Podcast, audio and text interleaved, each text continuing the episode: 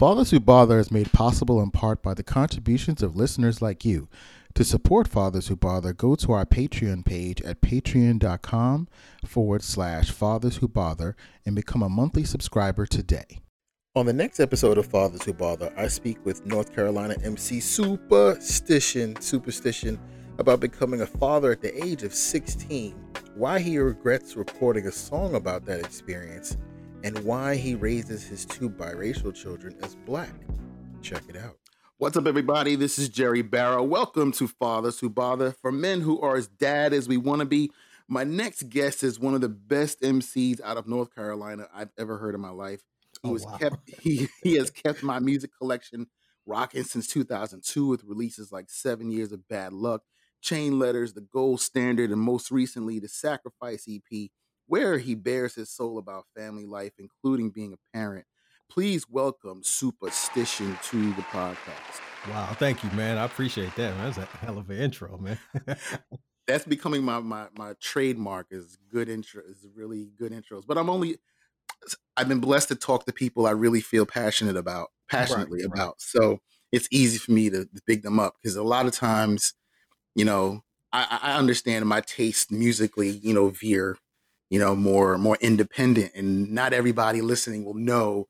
But I'm hoping that this this, this is um, serving two purposes, is, is introducing folks to, to talented people as well as, you know, good fathers, you know? Right, indeed. And it's always good to, to, to speak with somebody that kind of just knows your history. I, you know, a lot of uh, interviews, you know, um, I've had some some great interviews, but I just, a lot of interview interviews I've had before, which is why I stopped doing them, because I just felt like they were emotionless. It was just people just reading off questions, and they just want to know, hey, what was it like working with so-and-so and blah, blah. And then there's no follow-up questions. And I'm like, oh, this, this nigga just reading off the paper, man.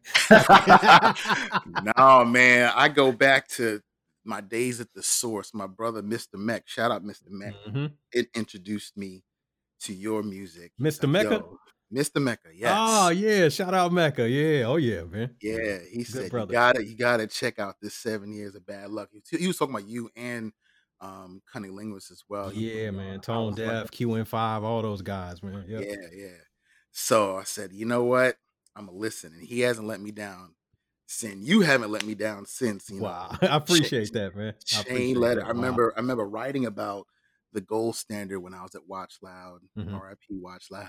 Yeah, yeah. You know? Um, but yeah, man. So I'm so glad that you hit me up and that you were feeling what we were doing with the podcast. And I keep saying we, like, you know, I have a I have a team behind me of invisible people, but right. I'm pretty much a one man show. Right. Um, right. No, I, you know, I I like I um, said earlier, the uh, first episode I had ever heard was the one with uh, my brother Fonte. Shout out to him. Um, and I, you know, I sat and listened to it. Then I went back and listened to some of the episodes, like with J Live and Odyssey, and just, you know, different people like that. And it's just like, wow, like this.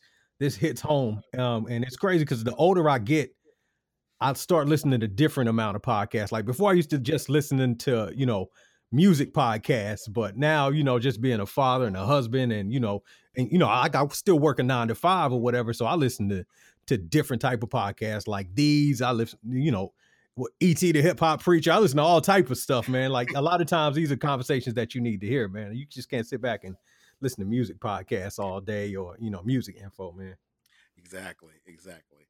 So I want to start with, um, you know, my, my favorite intro question. When did you first find out that you were going to be a father? All right, let this journey begin. So, uh, yeah, I first became a father at the age of sixteen during my junior year in high school. Um, me and my girlfriend at the time, she was a grown ass nineteen year old woman. So, of course, I thought I was just a young dude with game.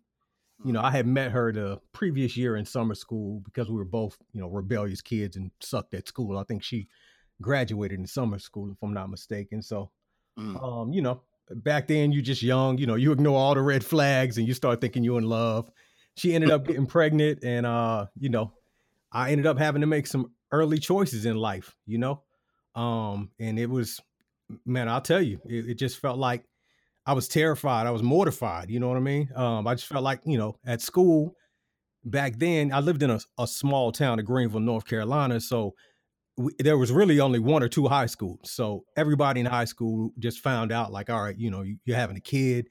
Mm-hmm. And man, it was just, it was crazy. I just remember, um, ha- I told my, my, my stepfather first, and he was like, "Oh, you're going to have to tell your mama."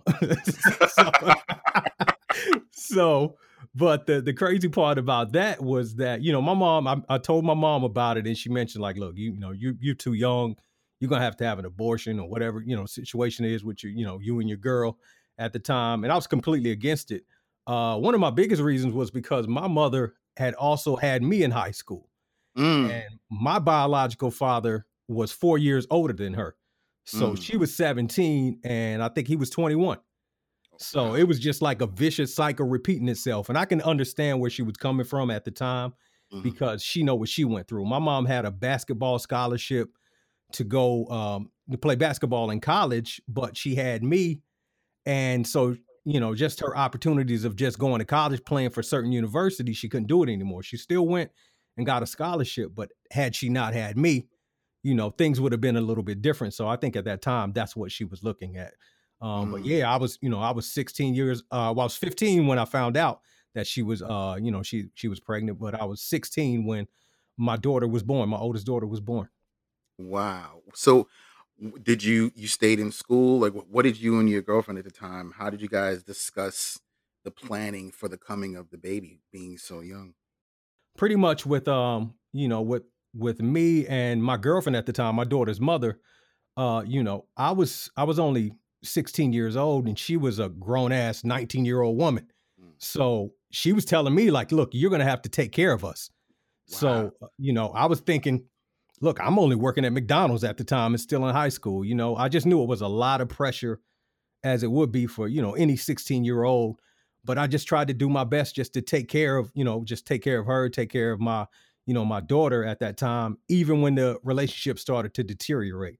So, you know, and I would never call my daughter a mistake because I love her dearly. But having a child at that time was just such a bad decision. And it it, it affected every part of my life from that day going forward, you know, so. How did, how did it affect you um, personally? Like, did you have to, what changes happened in your life as a, as a result?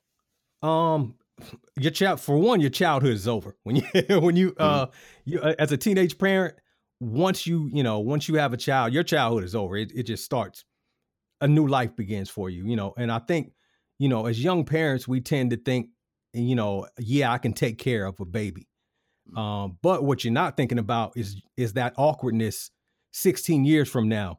And now you're trying to give half-assed life advice to someone sixteen years younger than you. And I, the analogy that I use, and people always crack up laughing, was like me having a kid at sixteen is literally like Twitter trying to raise Twitter. So it's, it's, it's a lot of half-assed horrible advice from someone who hasn't figured out their own life. But yet you're trying to raise someone else into a respectable person when you haven't figured it out. So that's what being a young parent was. I mean, it was a lot of mistakes. It was a, you know, just, uh, it was a lot of pressure just trying to figure it out, man. Well, now, uh, what did your parents do when you decided that you were, you both decided you were going to keep the baby? Um, my mom was just like, "Look, you're going to, you know, as, as most parents say, they just like, look, you're going to take care of her. You know, we're not going to do anything." Which I could tell you right now, everybody knows that's, you know, that's, that's B S, because the, the atmosphere before a child is born is a lot different from the day the baby is born, because the day that the baby's born, you know, everybody's loving and they want to do whatever they can. But I just remember just being very afraid. Like, I didn't know what to do, you know, mm. it, um, at that time, I mean, you couldn't Google it on the internet. Not at that time, you know, this is back ninety-two and mm. you know, it's like ninety-one, ninety-two or whatever, man. So right. uh, it was just one of those things I had to try to figure out. I tried to get enough, you know, advice from my mom, you know, from my stepfather at that time. Um, but you know, it was just, like I said, me and my daughter's mother at that time, we're, we're three years, you know, apart. Um, and being that she was older, and I think, you know, overall men, we mature a lot, you know, slower than women. It just created just a big issue, man. And, you know, within a year or so, you know, we were, we went our separate ways. Um, and, mm. you know, it just became a little bit more difficult because after that, you know, my, my daughter's mother has, I think, six or seven kids, mm. but my daughter was her first. Mm. So in a way, I felt like I was kind of being held to a different standard. I had to be that guy, you know? So. Right, right. Wow. So she has um, six or seven other siblings. With yes. Wow. Yes. Wow. Yeah. Yep. So, and, yeah, go ahead. And, and, you know, on my side, um, being that the, the situation with having my daughter so young was so traumatic, I didn't have another child until I was with my wife. And that was ten years later. And I have three children and they're all ten years apart. And I have two by my wife. So that situation was so hard, so difficult, and so traumatic that I didn't know if I ever wanted to have kids again, you know? Wow. Like there was a, a, a situation that happened later on down the line. I won't go into too many details or anything like that, but there was just a situation where um, I just felt like, you know, my daughter's mother at that time had made some decisions that jeopardized my daughter's life and her safety. Mm. Um, and social services came in and took my daughter and all of her siblings away. Ooh. And put them in foster care. So her mom was looking at jail time. In the meantime, I was living in Charlotte at the time with my girlfriend, who later became my wife, and her family. But their tradition is that you live with the family until you get married. Mm. And I was doing basically doing music. So when social services came in, they're like, nigga, you are unemployed and you don't have a house. So that just made it even crazier. So, you know, wow. Just being that my mom was stable, she had to be the one to really just kind of step up. And you got to think, like, I wasn't even twenty-one. Dealing with stuff like this, man. So it was just, it became a a crazy situation, man. So your daughter came to live with you? Yeah, she came to live with me for a little while. Mm-hmm. Um, that was later down the line because at that time, I didn't live in Greenville. I lived in Charlotte, which was like four hours away. I had already moved away, which had already created like just this type of re- resentment. And I think, you know, a lot of parents could tell you that is that, you know, when you go out and you start, a, you know, not even say to start a new life, but you decide to go on with your life and you start having kids by, you know, someone else. It's almost like an unspoken competition. Mm-hmm. You know, it's just like, well, how am I going to fit into your new life? Is your, you know, is your wife going to like me? Is she going to treat me the same and things like that? So, you know, it just, it, it, it was a lot of strain, you know? Yeah. I was going to, how did you navigate that? You're living in your girlfriend's parents' house. Mm-hmm. And then your, your daughter from another relationship comes to live with you. How did that work? Right. Well, you know, I would say by my in-laws that they were completely understanding because, you know, my daughter was never a secret. Mm-hmm. You know, she would, you know, she would come down and visit or we would go visit her and things like that. So, um, you know, she came down, but it was so much. By the time my daughter came to live with me, um, it was almost, I was feeling like I had to undo everything that she had learned, mm-hmm. you know? So it, it it just made it a very hard decision. And I'm a different type of parent than I think what her mother was or what she was used to. And as children, we tend to gravitate towards the grown-up or the parent who we feel like would be less aggressive or the ones that expect less out of us. Mm-hmm. So I think, you know, just as young people, a lot of times we gravitate towards, uh, you know, just older kids or older adults who don't have a lot of expectations. Like I'm your, but I'm your father. I'm invested in your future and the betterment of yourself. So I'm going to treat you a little bit different. And I don't think she was prepared for that. You know, she, she got that rebellious gene from me as a, you know, as a kid, you know? So at twenty-one, where were you um, artistically at this point going on? Everything's happening. And where, or have you already started recording at this point? Or you just still kind of, Yeah, I had I had started, I was working on just different projects at twenty-one. Um, I don't even, at twenty-one, I didn't have an album and I didn't have a record deal because I had started doing music since I was nine years old. Mm-hmm. So I just moved to Charlotte. I'd kind of left pretty much everything behind and started over um, because at that time I was signed. Well, actually, I'll take that back. I was signed to an independent label out of Queens, but it was a a bad contract. And so I ended up losing my name. I lost my masters. I lost everything. So I had to basically start over. So, which is, you know, I used to be known by Black Male. That's where a lot of people in North Carolina back in the day knew me as. Okay. So I started, I had to restart as Superstition to okay. just start everything over, just the entire recording process surrounded by different people and things like that. So around that time, um, you know, twenty-one, I was in Charlotte. Um, I didn't know a lot of people. I just, you know, kind of moved there.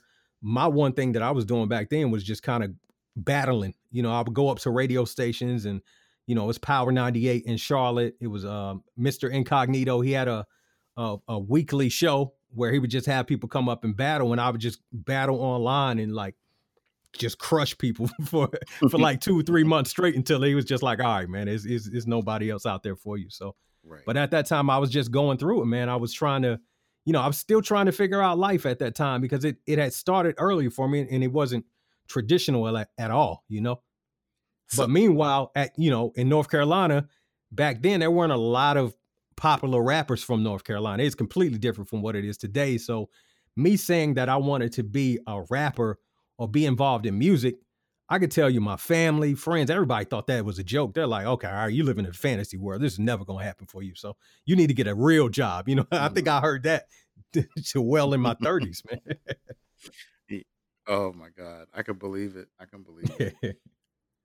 So you're, you're recording. So how is, what's your relationship now with your first, with your oldest daughter? What's it, what's it like now? Considering that you, like you said, have this smaller gap, you know, only sixteen years apart.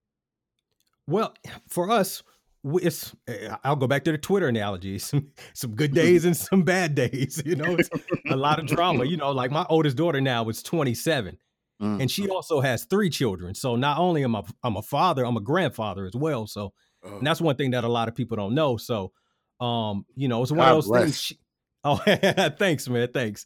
You know, uh, but I'm grateful for it, you know, but it's one of those things where she's in a point now in her twenties where she's rebellious and she wants to figure it out. And, you know, as a parent, you got to watch them make their mistakes.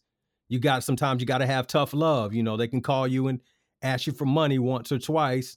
Third time you're looking at, all right, we need to figure out the problem because I'm not going to keep paying your bills. I'm not going to keep helping you like this. You got to get it figured out. So it's just, you know, it's one of those things where it's a tough love situation. And like I said, you know, I'm, I'm only sixteen years older than her. So, you know, so I, you know, just trying to, you know, she's trying to figure it out, you know, before I was trying to figure it out, but, you know, still love her with all my heart, but sometimes you just got to be tough on them, you know? So what was it like when she came to you the first time? You said she has three. When she's like, Dad, I'm yeah. about to have a baby. What was going through your head? Man, I was like, damn, this cycle again for one. But, but uh, with her, uh, you know, I would say I was surprised, but at the same time, I wasn't surprised. And that's not anything negative to say about her, but she was a very rebellious child. And I think a lot of times when, you know, when you don't have a great situation with both, you know, your mother and father, a lot of times, and I know this from experience, a lot of times you're just looking for somebody to love you. You're looking for something of your own, you know, whether it be a child or just your own independence and things like that. But when she told me, it was just like, wow, you know, uh, you know, you're going to have to figure this out the same way that I figured it out, you know. And at that time, I think she had dropped out of school and everything like that. So I was like, you've got some some real decisions that you're going to have to make, you know, and you can't blame. You can't blame me. You can't blame your mother. These are things that you're going to have to own up to. And you're going to have to live up to, you know? So when did your second child come along? So my second child came along um, after I had met my, you know, after I met my, my, my current wife. Um, we had been together for, I think maybe, maybe like three or four years. Um, but I felt like I was bringing her into such a bad situation because she watched what I went through with, you know, with my daughter, as far as, you know, her going into, you know, temporarily going into foster care. She watched the fights going on with, you know, my daughter's mother and things like that. She even watched like a lot of things that I went through with my, my family, even, you know, my, my mother and my, my father and things like that. Right. So I felt almost guilty because before me, she had a somewhat peaceful life, you know, and here I am coming in and I just, I didn't want to be that person to, to ruin her life. And I felt like at the same time, I had been, you know, just, and I could, I can honestly admit this now. I was so emotionally and mentally broken and torn down from that situation that, like I said, I didn't know if I wanted to have another child at that time, mm. but we had been together for a while and, you know, things that became great. And it was one of those things where, you know, it wasn't a surprise, you know, it, you know, uh, she came to me one day and was like, you know, I, you know, I'm late. And I was, I thought, you know, at that time there would be just kind of a shock, but I was more happy than anything because I knew just as her, as a person, if I was going to spend my life with anybody, you know, it was going to be her, you know, and I mean, we're still together twenty years later. So nice. nice. So that's when I have, we, uh, we had my second daughter, Jaden, and, uh, you know, it's been great. How do you think that it was just a matter of age and maturity, or did you take what you did, what the experience from your first child with your second, and do you feel like you were a better father the second time, you know, with your second? I definitely uh, believe that, uh, you know, just age and maturity, a different situation. And I, as a parent, I can tell you any second child automatically gets a better treatment than the first child because we're trying to figure this out. You can read the What to Expect When You're Expecting books. You can read it a hundred times. Right. Like they, that doesn't cover everything. Right. You know, and so I think, you know, with this situation being a lot different, I remember sharing the news with my mother that, you know, me and my wife at the time were, you know, we were going to have a child, and my mother screamed in joy, mm-hmm. you know, so it was a complete there. It was from that last time that I had to tell her when I was fifteen years old or sixteen years old. So, you know, it was just a complete uh, difference. And I had learned a lot. I had grown a lot over that time. In ten years, man, it's, you know, from the time you're sixteen to twenty-six, that's you know, huge, you're a completely, huge, yeah. completely yeah. different person, man. Yeah. So, you know, I just think that situation was a little bit better. And I also, you know, in my life, I learned how to just choose people a little bit different, not even just, you know, just relationships, but friends in general, because, you know, as a teenager, you find random reasons to be friends with people. You know, you like this, I like this too. Cool, let's be best friends. You know what I mean? Right. You like hip hop, I love hip hop. Oh, girl, I think I can marry you. That, let me tell you something. Like later on, none of that matters. I always tell you, and I got friends that always say, hey, you know, uh, they find a girl that loves hip hop, like, man, she's a perfect one. I said, look, all that means is that you're going to be listening to the same music as y'all both drive away from divorce court. Like, it's going to take a little bit more than that. So I, I just think. I used to subs- I used to subscribe to that too, and you are correct that, you know, we just celebrated our twentieth wedding anniversary, and oh, nice, congrats, man. Thank you, thank you. And I tell you, I always tell people after like ten years, I said, you you you're with the person in spite of who they are, not because mm-hmm. of who they are. The things that right. you the things that you were enamored with in the beginning, they change. That person changes. This is a very silly example, but when we first got married, my wife hated South Park. Mm-hmm. South Park. Yeah. She was like, "Why can you watch this show? It's so juvenile." So now it's one of her favorite shows. So it's yeah. just like that's just like a small example of just how people. Part of it was watching it with me, but then she started watching it on her own and just found her own, you know, humor in it. And yeah, so yeah. that person that you're with, you know, they might maybe listening to to Biggie today, but you know, that's not a reason to be in a relationship with them because it'll be something else. They'll they'll they'll they'll. be into something else five years from now, ten years from now, fifteen years right. from now. It's going to be a completely different person. And, and you know, what I, what I truly believe too, is that uh, when you find that perfect person or, you know, that person that you feel that's for you, that could be the person that God put in your life, but you've got to kind of stick it out until they become that person. Because like I, when I met, you know, my, when I met my wife, I was like, all right, I know she's the one for me.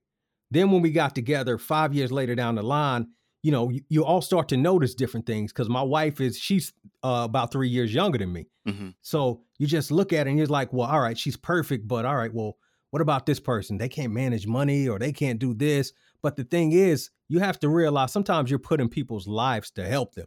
So she had to help me become the man that I was supposed to be. And I had to help her become the woman that she was supposed to be. Mm-hmm. So a lot of times when people get together, they just expect, you know, everybody just emotionally be ready for everything. And that's, you know, a lot of times that's not the case. And you and I, you know, both know as, as someone that's been with a person for twenty years that, you know, marriages are kind of like uh, just car maintenance. You know, you got to keep fixing those little problems because yeah. every time you jump in the car and you, hey, check engine lights on, ah, it's cool. It's cool. That's, that's one problem. That's a small problem.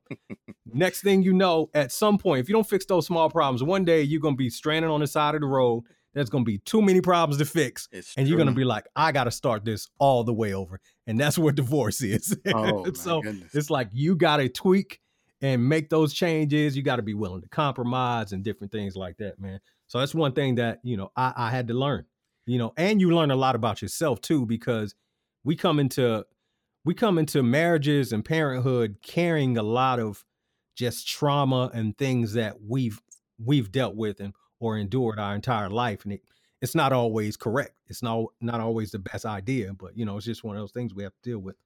For sure. Um, what was I going to say? Did you, ha- at any point, did you channel your experience into your music, your experience as a father specifically? I did. I did. Um, if if people listen to my very first album, Seven Years of Bad Luck, there was a song called Mixed Emotions. It's probably the one song in my catalog I ever regret making, because at that time, that's when I was going through the situation with my oldest daughter's mother, and I just kind of let it all out. It was one of those things I just... It had to get off my, I had to get it off my chest. I'm just a father figure, trying to do the best that I can, because my own daddy couldn't take the pressure and ran. And up to this day, you lost my respect and my pride. Soon as I heard the shocking news that your poor kid died. What? Now either you and your husband, you both know that you lied. That's why they locked you up for everything you both tried to hide. That's right. I can't recall the actual date right off the dome. All I know, my little girl was tossed to thrown in the foster home. Right, but what I didn't realize later on was at the time when I recorded that song, my daughter was was super young. Uh, one day I remember just driving in the car with my oldest daughter, and it was just, just randomly, you know, we were at a stoplight. She looked over and she said, "Dad." I was like, "Yeah." She said, "Why'd you write that song about my mother?" And she had tears in her eyes. Mm. So that hit me so hard, because what I had to understand was that no matter what someone has done, it doesn't matter. If you look at a situation, just imagine if I'm a serial killer. I'm the worst person that the public has ever seen. Mm. I'm still someone's father. They're still going to love me. Right. So the, I had to, I had to eat that, you know. It hit me hard. It caused a strain on our relationship, because now that song's out there. There's nothing, you can't pull that song off, you know, like that's right. One of the reasons why I won't re- re-release that album, but it's just one of those things where when her mother heard it, I mean, honestly, I didn't give a fuck, you know, but when my daughter heard it, it, it was a whole different perspective. And I had to sit there and just think about it and, and realize, look, words are very powerful. Those words don't go away. You know, um, I remember talking to somebody one day, and uh, this is kind of off topic, but I was talking to somebody and I said, look, you know, you think about just diss records, right? I said, you imagine um, how Blue Ivy would feel when she's in the club twenty years from now when Ether comes on. It's just like, you know, we don't look at what those words will do to children, you know? So it's one of those things where after that day, I had to become very careful with my words. I realized certain things you can speak on, certain things you can't. And also, songs don't solve problems. Mm. You know, they're great for therapy, but at the end of the day, you have to solve those problems. That's what I realized. Um, and, you know, just going forward, as as you asked about, as far as my children, I think on every album, you know, after that, I always mention my children. I always mention being a father and just dropping little jewels here and there about just things that I learned, you know, throughout the process. Yeah, I was checking out um, the Sacrifice E P, and you had Black Cloud. Mm-hmm. He said, "I'm busy, too busy raising these babies. They say they they say the game missed me." So you took a you, you took a little bit of a break between um, projects. Mm-hmm. Talk to me about what was going on with those with the kids during that hiatus. Okay, so for me taking a uh, just a hiatus, man, I will tell you, um, in two thousand fifteen, I did a tour that probably the longest tour I've ever done. It was three months, mm-hmm. and touring, a lot of people don't realize it can cause a major strain on your family overall, mm-hmm. and your relationship with your children. One example I would say as parents. Just imagine we send our kids for one week to, to their grandparents' house. When we get our kids back after one week, we feel like they've changed. You know, you look at me like, wait. Now imagine you coming back after three months of touring, mm. and you've missed three months of your child's life. A lot of times you're going to miss birthdays. I remember being on that last tour. I missed my daughter's birthday for the first time in my life.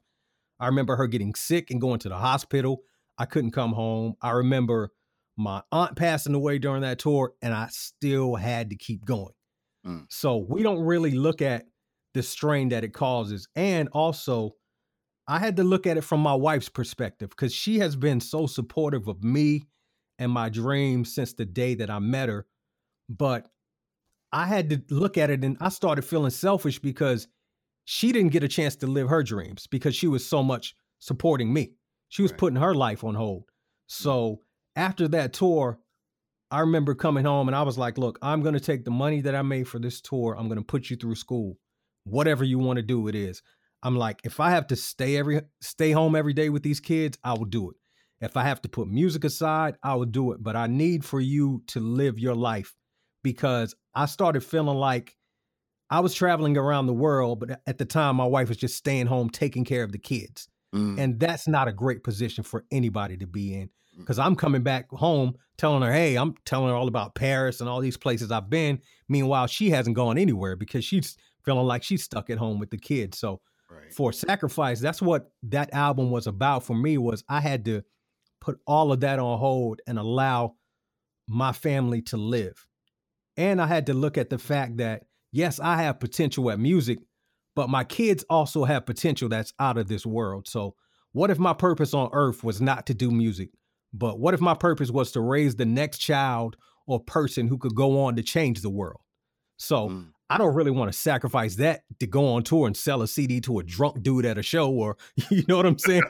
Or, you know, I'm literally leaving my family to go rap for some random niggas in Iowa. It's just mm. like, dog, it's not, it's not worth it. And I remember on that tour, missing my daughter's birthday, we were supposed to be in, I think it's Oshkosh, Wisconsin. The show got canceled the day before the show. So I'm away from home. They're having a birthday party for my daughter. I'm not there. I'm sitting in a random hotel in a random city, and I can't be there to celebrate. Meanwhile, my show's canceled, and I'm like, this is what I sacrificed for my kids. I was like, I never want to experience this feeling again. It mm. just didn't sit right with me. So for years, for a couple years, I just put everything on hold. I still worked on music and things like that, but I needed to get to a point where I needed the people around me in my life to feel like they weren't just a supporting cast, like they were actually a part of it, you know? Right. And so, th- so you were home, and what was that like for you to be not on the road and home? I don't want to make it sound like a home with the kids, but you were home yeah. with your family. That's a very, that's a, an abrupt change for an artist that used yeah. that's used to living on the road. Man, let me tell you, and and and I think a lot of artists can agree with me, is that when you're at home and you can't leave to go on a tour, this is when life gets real. Mm. Like, you have to deal with everything, because if you got some badass kids or you got a relationship that's not going well, being on tour could be like heaven. Mm. You, you leave all that, you leave all of it behind. Or, you know, something's coming up, you're like, look, I'm about to be gone for a month. You're going to have to deal with this. Mm. So now every day I came home, because there were no more tours. There were no more, you know, there were music opportunities, but, you know, they were far and few, because, you know, if you're not out there and, you know, the awareness goes down, the business slows down. So every day I came home, I had to face my problems. You know, it was um, ever since I was in my early twenties, or maybe before that, I had dealt with just depression from just a lot, just holding a lot of things in, mm. just a lot of the traumatic experiences. So I had to learn how to deal with that. And I had to learn how to, you know, just to heal from a lot of this. So now I had to learn how to be that father that was there every day. You had to help with the homework. You know, my wife's in school, or now she's working. So now I got to be that father that that cooks now. You know what I'm saying? Like, I had to do everything that it took, and I needed it, because I had, to, I needed to be humbled, you know, leaving music was for myself, but also for my family. I needed my sanity back. I needed to be humbled. I had to become, I had become everything that I hated about the music business.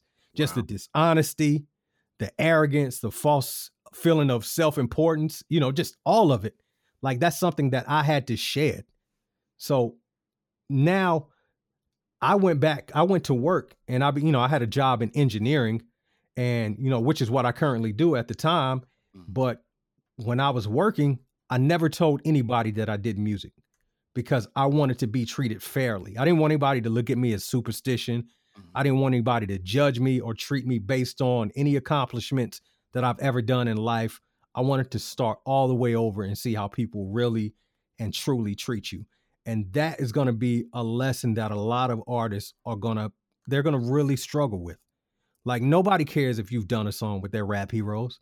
you go you go to work. A lot of them people don't even listen to it. I you I can tell them, hey, I did a song with, you know, R Z A. They'd be like, all right, cool. Okay, yeah, yeah, whatever. But this is what your job is today, you know? So it's just one of those things. I had to do it just to humble myself, man. And doing that improved just overall. It improved my my family life. It improved my relationship with my kids.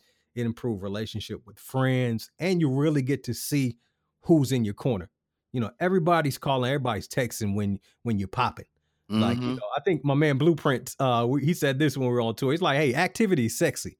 Like when you, you know, it's not that people are fake, but when they see you doing things, you're on their mind a lot more. So now everybody's hitting you up. It's true. But there's going to come a point where all of that's going to slow down. And you have to realize, like, all right, so before, you can imagine if you have your family telling you, all right, look, you know, you're spiraling out of control, or you're arrogant, you're not taking care of this, you're not doing that. But meanwhile, you log on your social media and you got twenty thousand people telling you that you're, you're God's gift, mm-hmm. you know? So that's a conflict that you had. That's an inner struggle that you're going to have to deal with. And when you remove that, all those fans and all those people that, that love you for all your accomplishments. And now you have to deal with your family, the people who don't, they don't give a shit who you've done a song with, you know, it, it brings you back to earth and it humbles you, man. And that's what I needed. So your, your oldest daughter clearly was listening to your music. What about your, your second and third?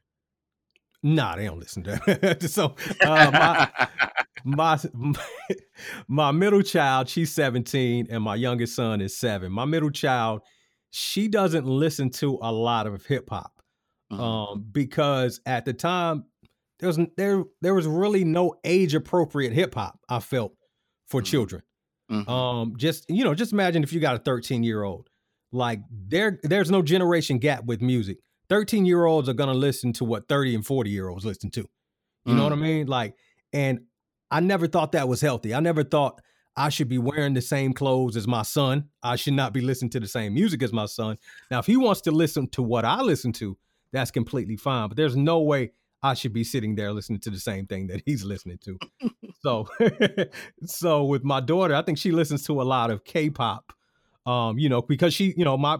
My youngest kids are Black and Asian. So, you know, they were raised around my Southern family, but they were also raised around my wife's family. And she's from Laos, like Southeast Asian. So mm-hmm. they get a little bit of, of both of those. So I think, you know, at the same time, they're influenced by by both of them. My son, he's seven. He doesn't really music. He's not really into music like that. Um, he, he more video games and things like that. But my uh, my middle child, she, you know, she listens to pop and, you know, music like that. My oldest child, she's into that gangster shit. Straight up, she's into the gangster shit. I would, I would log on some days and I look online. I'm like, man, she got a gold grill in her mouth right now, man. Like, she got tats and, and everything, you know, just the complete opposite. But the thing is, it's, you know, uh, having kids is like a slot machine, man. You pull, you know, you pull that lever back, you just don't know what you're going to get. Everything could be different, man. So. I know. So when did your son, your son, he said, he said it's seven. So yes, he's seven. This was like twenty thirteen ish. Yes. Roughly. Yes. So what was that like when you found out you were going to be having him? Um, it was amazing, man. Um, I, you know, even before that, so I, I would touch on this, and this is something that I probably, I don't think I've ever spoke about this publicly, but, um, so after my, you know, my second daughter, me and my wife, we wanted to have, you know, we wanted to have another kid, but we just, we kept trying and trying. I mean, years and, you know, we didn't, you know, no kids ever came. And then finally one day she had gotten pregnant.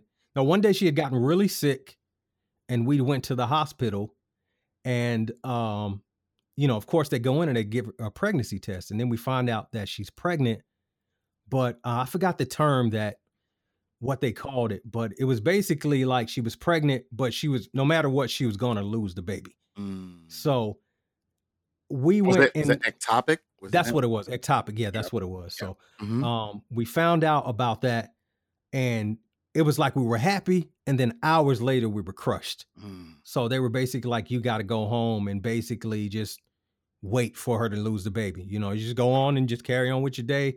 And I remember she was in the bathroom. I think she was in the shower or whatever, and just, just bleeding. And I just remember her just crying. And, you know, it's just one of those things where you just feel helpless, man.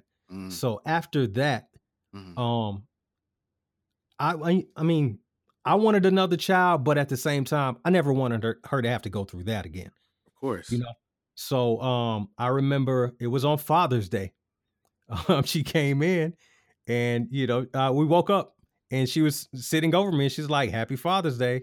I was like, "Oh, thank you. Thank you." She was like, "No, happy Father's Day." I'm like, what, what, you, what are you talking about? Like, she was like, "We're having a baby." And she showed me the pregnancy test. And I was, I was, man, I was blown away. Oh, I was man. ecstatic, man.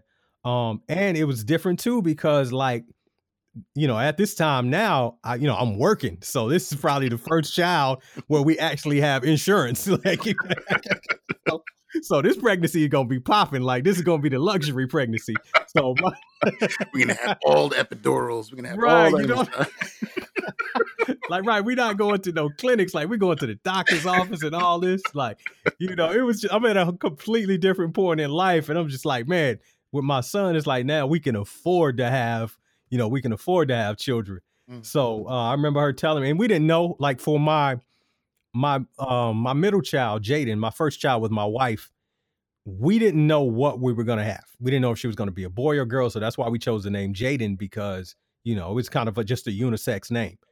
So um, with my son, I was like, look, we got to find out. So we found out, and I already assumed since I had two girls, I was just going to have another girl. But, you know, she, you know, we went through and did the whole, whole process and found out there was going to be a boy. And I was just blown away, you know, just pick, pick the name, like, all right, his name is going to be Kingston, you know, this and that. Like, you know, it's Kingston is going to be strong, like the lion and, you know, Jamaican lion, everything. So, and I remember uh, my son, you know, years later, my son was like, yeah, you know, we, you know, I said, you know, we named you Kingston, you know, because of just the, just the Jamaican culture. And it's always the lion, and that's the capital of Jamaica. He was like, "Dad, I don't even like lions. I like tigers." I'm just like, so, so it's, it's one of those things, man, you try to, you try to plan it out with your kids, but they do what they want, man. But, you know, my son's, you know, he he's incredible. Um, my daughter, my, you know, my, my middle child, Jaden, she's academically gifted. Um, I, I told her just straight up, she would bring her report cards home and a grade would be like one hundred three. I was like, yo, I'm gonna be honest, I ain't know the shit could go that high. Cause, cause I never got, cause I was never nowhere close to getting one hundred in any class. I don't care if it was P E, but she would come home with like one hundred three in science. I'm like, yo, how is this possible, man? Like, what's going on? She was oh, like, well, I did the extra credit. So, yep, that extra credit, boy. Woo. Yeah, man. So like, you know, she's a senior this year. So right now we're just, you know, we're looking at where she's going to go to school and things like that, and just trying to adjust, because it's not the, you know, with, especially with COVID going on, it's not the, the traditional situation or whatever. At all. So, yeah. So. At all. Yeah. My son just started his freshman year in college, and he's only going to campus one day a week. He's going locally. Um, okay. So he's doing distance learning for the most part, mm-hmm. and goes to campus one day a week. My daughter, she's in middle school, so she's, she's at home. Okay. We didn't want to send her in because the school, the schools she goes to is very good, but mm-hmm. it's not the school, it's the parents I don't trust. Everybody right. has their mm-hmm. own idea of what protection is and what, and following COVID rules, and, you know, kids with the mask and stuff. I said, no, no, you're staying home. Right. And, and that's the same decision that we made. Like, all our kids are doing digital learning, mm-hmm. because I, you know, I, I wasn't so much worried about my daughter, even though she's in high school. It's more my son, mm-hmm. because I remember every year prior to this, uh, since he's been in school, he'd always come home with a cold, just being sick. I mean, just all type of things, just bringing something home. And, you know, once you get a, you get a sickness from a child, man, it's like you got the plague or something, man. It's not a traditional cold. Like, you get sicker than you ever been. So I'm laughing because it's true. I've been, yeah. you know, we had to stop doing the kids' birthday parties at one point, because we, we would go to a birthday party and we, they wouldn't get sick, but we would get sick, and it would be right. like a stomach bug, because yeah, they're, they're sharing the toys and the spit swapping all over the place. Yeah. And then I go home and And I'm hurling all over the place. I'm like, what the hell? Right. Kid. Yeah, my son come home and he he's throwing up. I get it. A week later, I'm in the E R. They're like, damn, what's wrong with you, dog? Like, so it's completely different. But since, you know, since they've been at home, nobody has had so much as a cold. So right. it's almost it's a it's a great decision. I mean, you know, everybody has their their feelings on as far as COVID and things like that. But for us, it was very difficult, being that my daughter was, you know, that she's a senior. So we like, look, we want her to walk And she was like, Dad, I want to experience my senior year of high school. This is what I've always waited for. But I had to tell her, look, if with COVID out here, you might not even survive your senior year. So, mm. you know, our main thing is to get you to the finish line. However we have to do that, I'm completely on board for it. So, and you know, with me, I have severe, I have like chronic asthma. My son has asthma. So we just, we can't risk it. Yeah. You know, yeah, we can't risk it. So, and then my wife, you know, just going through what she had went through. You remember uh, last year, she went through her cancer. Mm. She she had breast cancer. So it's just things like that. Like you, a lot of things come into play and you see things a lot different when you go through experiences like that. So we just made the choice just to keep the kids home. So I hear you. Um, you mentioned earlier your stepfather and you know his re- reaction to you having your first. Um, what was, did you know your biological father? What was your relationship like with him? Man, so my biological father, um, I have very few memories of him, mm-hmm. uh, being that I was so young. The one thing that I, I remember at that time was that my mom dropping him off at a bus station and he was going to visit his mom in New Jersey. And I don't think I ever saw him again until I became a teenager. So I remember getting a phone call from my mom one day. Um, well, actually, I remember we were at a grocery store and my mom just casually said it. Like my dad walked out. She's like, there's your daddy right there. And I'm like, first of all, I ain't never seen him enough to remember him. So I remember we were in a Piggly Wiggly grocery parking lot and I just see all these people walking out. She's like, there go your daddy right there. And she just looked away. I'm like, which one? Which one? She, she didn't pay it any mind. So A few months, I would say a few months later, I got a call and my mom's like, your dad's on the phone. He wants to talk to you. And at that time, I'm a teenager. I'm just like, what did this nigga want? Like, you know what I'm saying? Because I had spent most of my life telling my stepfather, like, yo, you ain't my daddy, blah, blah, blah, this and that. Not realizing mm-hmm. that he was much greater than what my biological father could have ever been. Mm-hmm. So my biological father gave me a call. He was like, look, I want to see you. I want to meet you. And my mom was like, you know, what do you feel? How do you feel about that? And I'm like, yeah, that's cool. So I remember him picking me up. And then this is a, a experience because I'm actually working on a book right now. And this is a, I go into detail on this, but I remember he picked me up and he was like, you know, hey, how you doing? I'm like, hey, what's going on? He was like, you hungry? I was like, yeah, yeah. So I remember us pulling up in the McDonald's drive through and he was like, well, what, what you want? What you want to order? And so I gave him my order.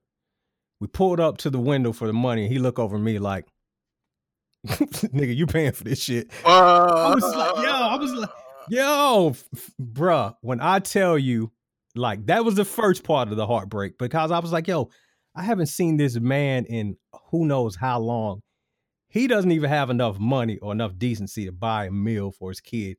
He never had to pay a day of child support. So I gave him the money because my mom gave me money or whatever. So and he was like, all right, I'm going to take you over to, uh, you know, my family's house. So, which was his mom. He wasn't married at the time or anything like that. Mm-hmm. So I remember pulling up in the, uh, you know, in the driveway and in my head, I, I got all these scenarios, like, you know, just how T V shit goes. Everybody like, hey, you know, blah, blah, blah. Oh, we missed you, man. When I tell you, I walked in that house, they looked at me and they're like, what's up?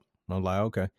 And he introduced me to his family. He goes, yeah, this is my son, uh, you know, my because my real name is Kamarfield. Mm-hmm. It's like, this is my real son, Kamarfield. They was like, nigga, that ain't your son. I'm like, what? So, man, when I tell you probably the biggest heartbreak I ever had in my life was probably that situation because I realized that either I had been a secret to his family or not a lot of people knew about me. Mm. And I sat there and I think I sat there for an hour and then I just came up to him. I was like, look, yo, just take me home. He was like, wow, what's wrong? You good? I was like, bro, I'm I'm good. So he ended up taking me home, dropping me off. My mom was like, you back already? I'm like, yeah. Mm. And I never even told my mom what happened until probably like a year later. Mm. But I remember him calling after that and was like, I want to see you. And I told my mom straight up, y'all never want to see him again. She was like, that's, she said, that's a decision that if that's how you feel, then that's completely fine. Mm. But at the time, you know, I had known my stepfather since I was six or seven years old. Mm-hmm. And outside of my grandfather, he was the only father that I had ever known. So like I said, there was a reluctance at first because I was on some shit like, well, you ain't my daddy. You can't tell me what to do. Mm-hmm. But then I realized that this man took care of me better than anybody could have ever done. Right. My stepfather is the reason why I love music. He's the reason I act and speak the way I do, why I like certain sports teams, why I love music. He shaped and molded me into a man. And we are so, me and my stepfather are so much alike that my wife always jokes. She was like, I don't know how he's not your real dad. y'all, act, y'all act the same. Y'all talk the same and everything. And me and my stepfather, you know, we're just as close, if not closer than what me and my mom are, you know, mm. like he he's just a great man, just a great human being. I learned about, you know, just, I watched him make mistakes as a father and as a husband and things like that. And I watched him bounce back. I watched how he treated my mother because he never tried to treat my mother as if he was greater than her or that she had to be, you know, um, what's the word I'm looking for? She never had to, she never had to, oh, she never had to be obedient to him. Mm. They walked side by side. You know what I mean?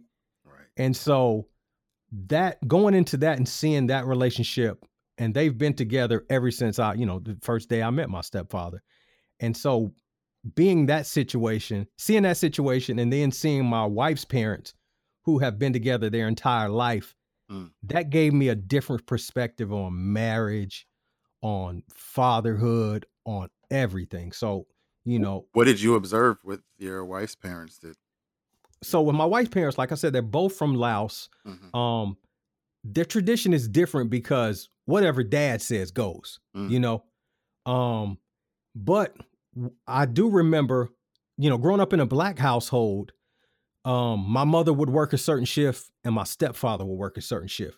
So just say my stepfather might work first shift to three o'clock. And then my mom had to be to work at three thirty or four o'clock. Mm-hmm. So by the time I got home from school, um, you know, dinner would be there, but both of my parents wouldn't be there. Mm. I would literally not see both of my parents unless it was really early in the morning or late at night or on weekends. I would never see them at the same time. Mm. So we would rarely eat together because they were, they were, you know, they were black. They were trying to survive and do everything they, that they had, you know, but with my wife's family, um, I noticed they always ate together. Mm. It was certain traditions that they, you know, as, as African-Americans, a lot of time we kind of create our own traditions. There's not a lot of traditions that we're passed down unless we really know where the, we're from, right. you know? So I remember, I remember I was out somewhere and I told my, my wife at the time, we were going to eat with her parents. I was like, look, uh, yeah, I'll, I'll be there about five o'clock or whatever. She was like, all right, cool. So I think I got, I ended up going to like a, a record store or something like that. Just chilling, man. I was out chilling, man. It was like six thirty when I pulled up. I'm, I walk in the house. Everybody's pissed because nobody has eaten. And she's like, we've been waiting for you. I'm oh. like, at black household, I'm like, if niggas is hungry, niggas need to eat. That's me being just the uncultured, ignorant brother that I was. Oh, wow. She was like, you do not understand. We eat together. We pray together. We do all of this together. And, you know, at the time, I'm still just clueless, man. I'm just clueless. Like, I don't understand why these niggas didn't eat. Like, so it was it was one of those things where I had to learn. And also hearing the story of how uh, my wife's parents, like they came here, they escaped from a communist country. They came here and basically got sponsored to live here. Um, you know, they were Buddhist, but, you know, Christians brought them here. So they had to go to church. It was certain things that I started to see. And I saw how just the treatment of how they treated their kids because they came from another country. It's it's do or die. Like, look, we came here for a reason and this is what you have to do. This is what you're going to do. But on the flip side of that, you know, my parents were kind of very relaxed. That's how I ended up having a kid at at sixteen or, or fifteen. You know, like her dad, if I came over to visit her, it didn't matter if she was twenty years old. If if we, we weren't married, her dad's not leaving the room. You're not taking a guy in your room, but when I was fifteen, I would bring a girl over and my dad would be home and he'd be like, hey, do what you got to do. I'm leaving. I'm going, I'm going to the gym, wow. you know? So it's a completely different lifestyle based on what I grew up with and my wife's family. So, you know, being that we're from two different places, two different religions, two different cultures, we had to find a common ground. And as far as just, you know, the interracial thing never really bothered me because who you love is who you love, you know, at the end of the day, right. you know what I'm saying? Because I, I was married prior to meeting my wife, You know, like my baby mama's black. My first wife was black. So it's like, to me, love is love. Mm. But there's a, a big difference. There's a big cultural difference. You know, like in my, my wife's family, her culture is that she has an older brother, but I'm still older than her older brother. Oh. So, but in their culture, the if it's her older brother, then he's my older brother. So this guy's trying to tell me what to do and how to live. And I'm just like, oh, no, no, this is this not how this works, dog. Like, Interesting. Or, interesting. Or the, just the, the, the dynamic is that, you know, when we turn eighteen or twenty-one in a black family, we're taught you got to go out, get a job, get your own crib, do what you have to do. But for my wife's family, you basically live with them. And then once you get married, you continue to live with them until you you basically save up enough money to get your own house mm. and get your own place. Mm-hmm. So for her family, me living with them was fine. Right. But on the flip side, my family's looking at me like, why are you living with these people? You need to have your own stuff. Right. You know, so it's kind of a clash of cultures. You know, one one family looking at me like, you know, I'm doing great. And the other one's looking at me like, man, he over there freeloading or something like that. So, so it's a lot of just lessons that I learned just culturally and just from looking at the dynamic of her family and then looking at my family. And it's it's something that we apply to our own household and things like that, too. So we got to kind of just find a, a middle ground. I was going to ask, how do you go about melding the cultures when it comes to raising your your kids? Like, how much do you pull from your your wife's, and how much do you pull from from your experience? Uh, well, first and foremost, as you know, I raise my kids as black kids, and my wife is completely on board with that because she knows when they go out in public, that's what the world is going to look at them as. Mm. So, you know, I have to give them that knowledge.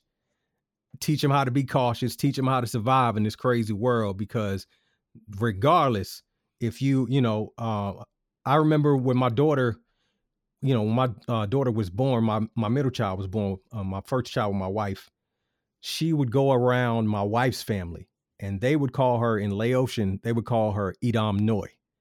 And I had to figure out what the hell that meant. And that meant little black girl. And once I found that out, I was like, hey, mm. this is not what we're doing. You, you no, nah, she's not going to have a nickname. Her name is Jaden. That's what it's going to be. Mm. So it's just certain things like, you know what I mean? Certain things. And I could, you know, I don't fluently speak Laotian, but I know enough not to get me killed.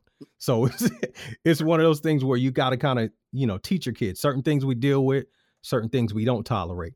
As mm. far as religion, we can go, we go to church and we go to the temple as well, because my family taught me, well, you know, if you're not Christian, you're going to hell. You, because my grandfather was a um, a minister, a preacher, and about six or seven of my mom's siblings are, are preachers and pastors. So, wow. um, yeah. So I come from a very Christian background, but it never posed a problem with me and my wife being together. Mm. And so we're able to look at different things and and understand that people are from different walks of life. People have different, you know, just preferences. People have different choices that we have, and we're completely open and we're honest with our kids.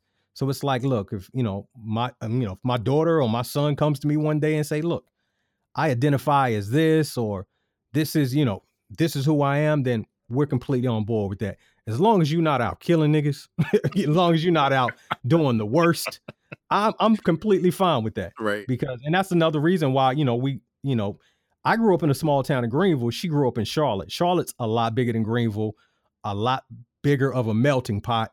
But that's a, a big reason why we wanted to move here. Mm. We moved to Atlanta. Nobody does a double take when they see me out with a mixed family, you know? Right. So it's just one of those things, man. Wow. That's, ooh. I told you it wasn't going to be traditional, Jerry. I told you. Nah, I, I get it. It's far from traditional, bro. Nah, I get it. Now, there are a lot of things I took for granted, you know, because my wife and I, my, we both have West Indian parents, both raised mm-hmm. Catholic. So there were those things that we didn't have to really negotiate um, right, right. when we got together, because we kind of were raised with similar values. Her, she's Haitian. My mother's from Grenada. My father's from Guyana. So okay, there was that shared, you know, immigrant experience, and okay, you know, we we we found that we had more in common than not in terms of, like, you know, certain dishes. Yeah, they'll call it one thing, we'll call it another. It's the same thing. you know, so that was the that was the, the the most we ever had to deal with. So what you're what you're um dis- discussing is is a is the next level. There's always some blending of culture, no matter what, but you know, that's that's the next level. Um, yeah, and it, and it is, man. It's like, you know, a lot of people have to realize it. Like when you uh when you marry someone of a, a, a different culture, you have to think this is going to be a lifestyle that you're going to have to respect. I mean, you don't want to be that person that just, all right, you welcome to my world. You know, you, we no longer in your world. It doesn't work that way. You know, just so a lot of things that, uh, you know, her parents, the funniest, I'll tell you this story. So here's the difference between like, you know, black family and, and, and you know, just the Asian family or Southeast Asian family, at least my, my wife's parents. So I remember we got our very first apartment and you know, they didn't kick in any money. We paid for everything ourselves, right? So I, you know, her parents come in. I'm like, hey, you know, hey, mom, hi, hey, dad, how you doing? And, you know, so I go back in the back room, which I had as my office at that time. So I'm in the back room and I hear furniture moving. And I'm just like, man, what, what's going on? I, I'm just carried on. I start hearing more furniture moving, like couches. Yo, I walk out and my father-in-law has told my wife, he don't like the way that we have our living room set up and we need to move everything around. Oh, I walked God. out there. I was like, dog, I flipped. I was like, yo, you ain't pay for nothing. Right. And it's just my house. Ain't on this. I don't give a damn if you can't see the T V. You better sit on top of that motherfucker. Like, so it's what, and she was just like, no, no, calm down, calm down. You know what I'm saying? Cause in, in her family, in her, her family, her tradition, dad is always right. You always cater to dad. Mm. When they go out to eat, dad chooses the place that they go. Mm. You know what I'm saying? So it's one of those things where he's constantly, you know, when he comes home, like her mother doesn't, you know, doesn't work. So when her dad comes home, the meals have to be fixed and, and different things like that. So it's just, it's just so much that I've learned, you know what I mean? And, you know, I respect it. Some things will fly in our house and some things won't fly in our house, but you have to respect that that's what certain people come from. So, and my wife, her sense of family is the same as her family. You know, she wants us always to eat together and try all these different things because being with her just kind of opened up my mind to different things because I wouldn't have tried a lot of different things. And I think, you know, a lot of times too with, you know, just, just the black experience is that a lot of times we're not exposed to certain things. So we don't know if we're good at something. We don't know if we like it. Like if you can imagine the amount of, of black children that would probably be incredible at hockey, mm-hmm. but they're not exposed to hockey. It's not just a part of our culture. So you got to think a lot of people are, are just missing their calling. So with our kids, we try to just experience different things and just make sure that, you know, they, they just, you know, just have a little bit of opportunities. You know, my daughters try different things, guitar, different things like that. It's like, all right, well, this is for you. This is not for you. You know what I mean? And now like with her, she's doing video editing, which is what she wants to have a, a career at. And, you know, we're completely one hundred percent behind her, you know? Good, good, good. So how did your first marriage prepare you for this marriage, the one you're in now?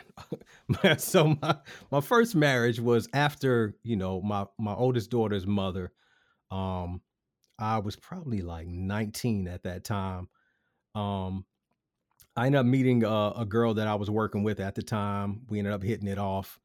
Um, had a relationship for, I think, maybe one or two years. And then I think this was the year after I graduated. I think, yeah, this is the year after I graduated from high school. And she was a senior in high school. Mm. So after she graduated from high school, she was going to the military. Mm. And so that, to me, that was an experience within itself because she had to go to basic training. And then she found out the first place that she was going to get stationed was in Korea. So now I'm with somebody that I'm planning to, to be with and marry, but now she's going to Korea for a year. Wow. So yeah. So now I have to wait a year for her to come back to Korea. And this is when long distance was long distance. Hell, like, no, Facebook, no Facebook, no iPhone, no. Right. You remember that shit was like thirty-five cents a minute. Oh. You know what I'm saying? So I, I, you know, I had to, you know, I had to deal with that. She had to deal with that. And those last couple months, um, she came home. The last couple months, we kind of lost touch. And then one day I remember my mom, uh, you know, telling me, hey, like her, her name was Stacy. She was like, hey, Stacy's here. And I was like, cool. So I went to the door. Stacy shows up at the door pregnant. Ooh. I'm like, yo, I'm like, bruh, like, man, I mean, my heart dropped to the floor, man. But it's, it's, it's a choice that I had made, but being young and stupid, you know, she, uh, she, you know, basically she, she aborted the child.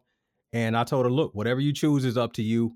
And then I think a year later, we actually ended up getting married, and such a terrible decision by me. You know what I'm saying? And and that's the difference between me now and me back then. Back then, I would have probably blamed it all on her. But you only, people do what you allow. You know, they only do to you what, you know, what you allow them to do. Mm. And so with with her, she came back from the military. And if anybody knows has been in the military, like a lot of times the military can change you. Mm. You can go from a sweet person to being conditioned if you let it. Right. So I think that played a, a major part in our, our downfall and our, you know, just our divorce, because at the time I was still chasing rap dreams, and, you know, she's getting up every day. We lived on Fort Bragg. Mm. She getting up every day going, you know, doing everything she needed to do. Meanwhile, I'm struggling. We living in Fort Bragg and Fayetteville. I'm trying to tr- find a job. I'm trying to basically, you know, just tr- chase this music thing. And she's like, look, this, this can't happen, you know? And, you know, I was just going through a very just heavy depression at that time. I was just a real weak-minded person, man. Like, you know what I mean? Like she could, she could say things that just break me down back then. And, you know, it's just something I, you know, I can admit to that now, but that's how you grow and that's how you learn. A lot of dudes won't even admit that. Mm. So at the end of the day, man, it just, it became just such a, a, just a terrible, volatile situation that we both had to walk away from, man. Mm. So, and what I learned from that was that, you know, a lot of times when you're choosing people to to be with and and and be married to, there's certain things that you have to look for. You can't ignore red flags. I remember right before I got married, my first uh you know first time I got married, my best friend Eric Hood, he you know he was he was the best man at my wedding. He was like, yo, you ready? And I remember on the day of the ceremony, he's like, you ready? And I was just like, bro, it's whatever. He was like, really? I'm like, he knew from then that, you know, it wasn't going to work. That's we not a ringing endorsement. right. right. Because I had felt like, all right, I've already had a kid at sixteen. Mm. I spent a couple years with, you know, my daughter's mother. And, and it's just like, at some point, my family's telling me like, look, at some point you got to get this shit together. Mm. And so I felt like getting married, because that's the dream we're sold. We're sold, you know, you get married, live happily ever after. Right. So I'm thinking, all right, this is my only choice, man. We got to do this. You know, I've went this far. I've already asked her to marry me. Can't change now. All this money has been spent on the wedding and on our futures. And sure enough, I went through with it, man. It was just, just a terrible choice that I made. And then I realized, you know, when I met my wife, it's, I knew what to look for. I knew certain things to look for. Mm. I, you know, I remember um, my, my first wife telling me, I remember when I got my first twelve inch in, um, my twelve inch vinyl, and I showed it to her, and she just looked like, mm. And she literally said word for word, like, you cool, but you never be Nas. I was like, yo, wow. As a rap nigga, and, you, and let me tell you, as a, as a rap nigga, ladies, if you want to say something to your man, compare him to somebody else and tell him what he ain't going to be. Like that cut like a knife, man. So heartbroken. I, that was a street fighter dragon punch. She hit you with the the, the, the, the turbo combo right there. Right. But, but, and that's and that's what I go back to. I'm saying certain things. Certain people know how to get under your skin and say certain things. So I think me being in that relationship with her just being able to say crazy shit to me, you know, and I hate to give her credit, but it made me a better battle M C, because you learn you learn how to defend yourself and say all type of shit. You know what I'm saying? So when I got it, when I got with my wife, you know, who who later became my wife, my second wife, who I'm with now, it was crazy because I had to learn how to cut back on my words, because she would always say, I'd hate to argue with you because you're a battle M C. You can say some things that are way out of line and way out of pocket. But to me, it was a defense mecha- mechanism that I had been through in my first marriage. You know, mm. she mouth off, I mouth off, you know, just going back and forth or whatever like that. So it's, I had to unlearn a lot of things. I had to just adjust and realize like certain things you can't do.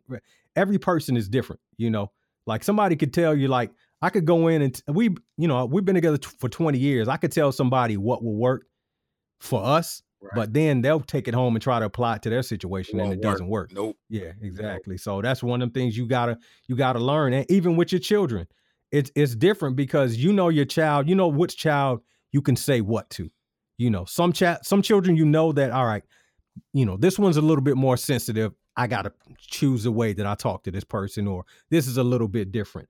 I think you you have a lot of problems as a parent when you just assume you can talk to all your children the same way and it doesn't bother them, because later on they're going to have some experiences in life, you know, especially as a dad, uh, as a dad raising a daughter, like you don't want to say no crazy shit because you don't want to be the reason she end up on a pole. Like, you know, what I'm saying? You don't want to be the reason she has daddy issues later on down the line because you said one thing that she just never let go, man. So, mm-hmm. you know, like I said, man, it's, you know, it's, it's a process, man. Just marriage, fatherhood, all of this is a process. And I'm still learning to this day, but I could tell you, I'm a lot better at it now than, than I've ever been. And I would always joke with my wife and say, yo, like I, I, I successfully been with you for twenty years, but I've been somewhat successful in music.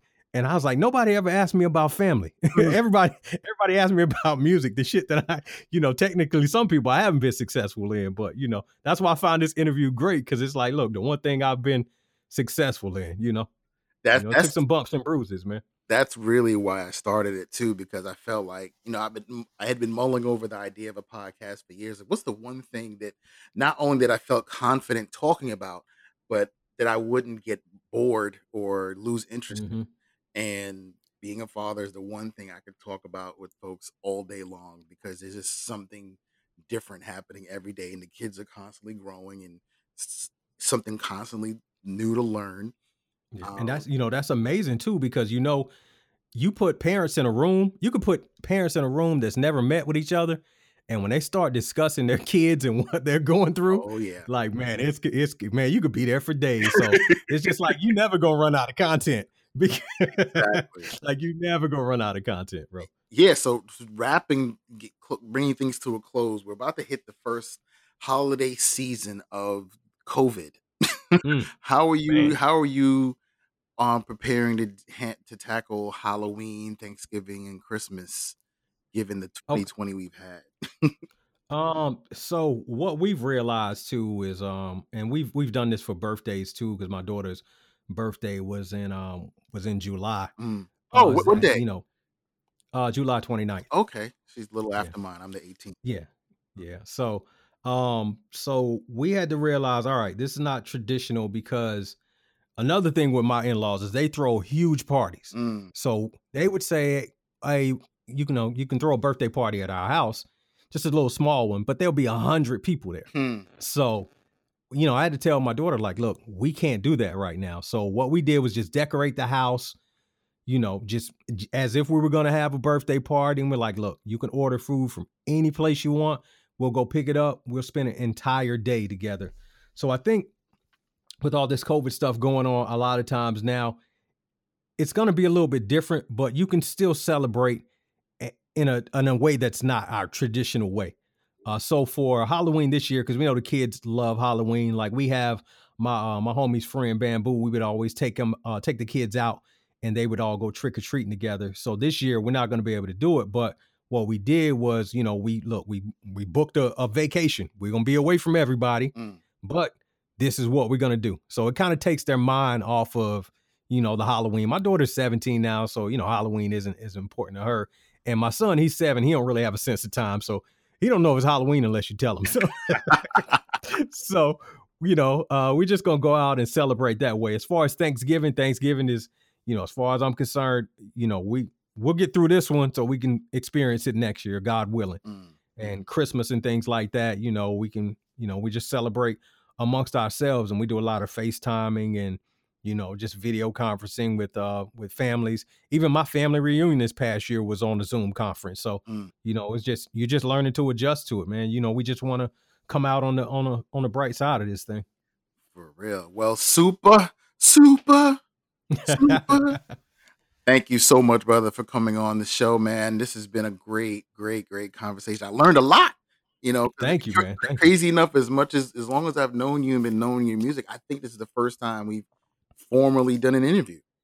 Right. Yeah, it has. Man. Yeah. It has. So this was this was great, man. I appreciate it. And a lot of people don't know a lot about my life. Like, I'll post some pictures of my family, but I'm re- like outside of that, I'm really private. And a lot of people don't know a lot of things that have, you know, just that I've been through and I've experienced. And like I said, I'm working on a book that's, um, you know, just trying to work it out right now. I, I realize with writing a book, you just gotta, you gotta write it all out, and then you gotta edit it and figure out which direction you want to go. But yeah, I think, you know, a lot of people will learn more once I, you know, finally finish this book and get it out. But it's great to share these stories with you, man. You've got some stories and some, some things that probably people in my family and my friends don't even know. But at the end of the day, I'm getting older, and I feel it's important that my story be told, you know, Absolutely. Because every people can, can, you know, as parents and as as people overall, we could just, you can gain a lot of knowledge and insight from hearing other people's stories as well, too. So absolutely, absolutely. Brother, well, thank you, man. And best of everything to the family. And um, I'll, I'm looking forward to what you got coming next. The book, music, hopefully.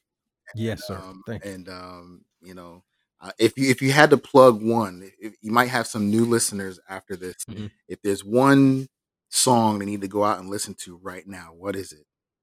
Mm, I would probably say that would be Fountain of Youth.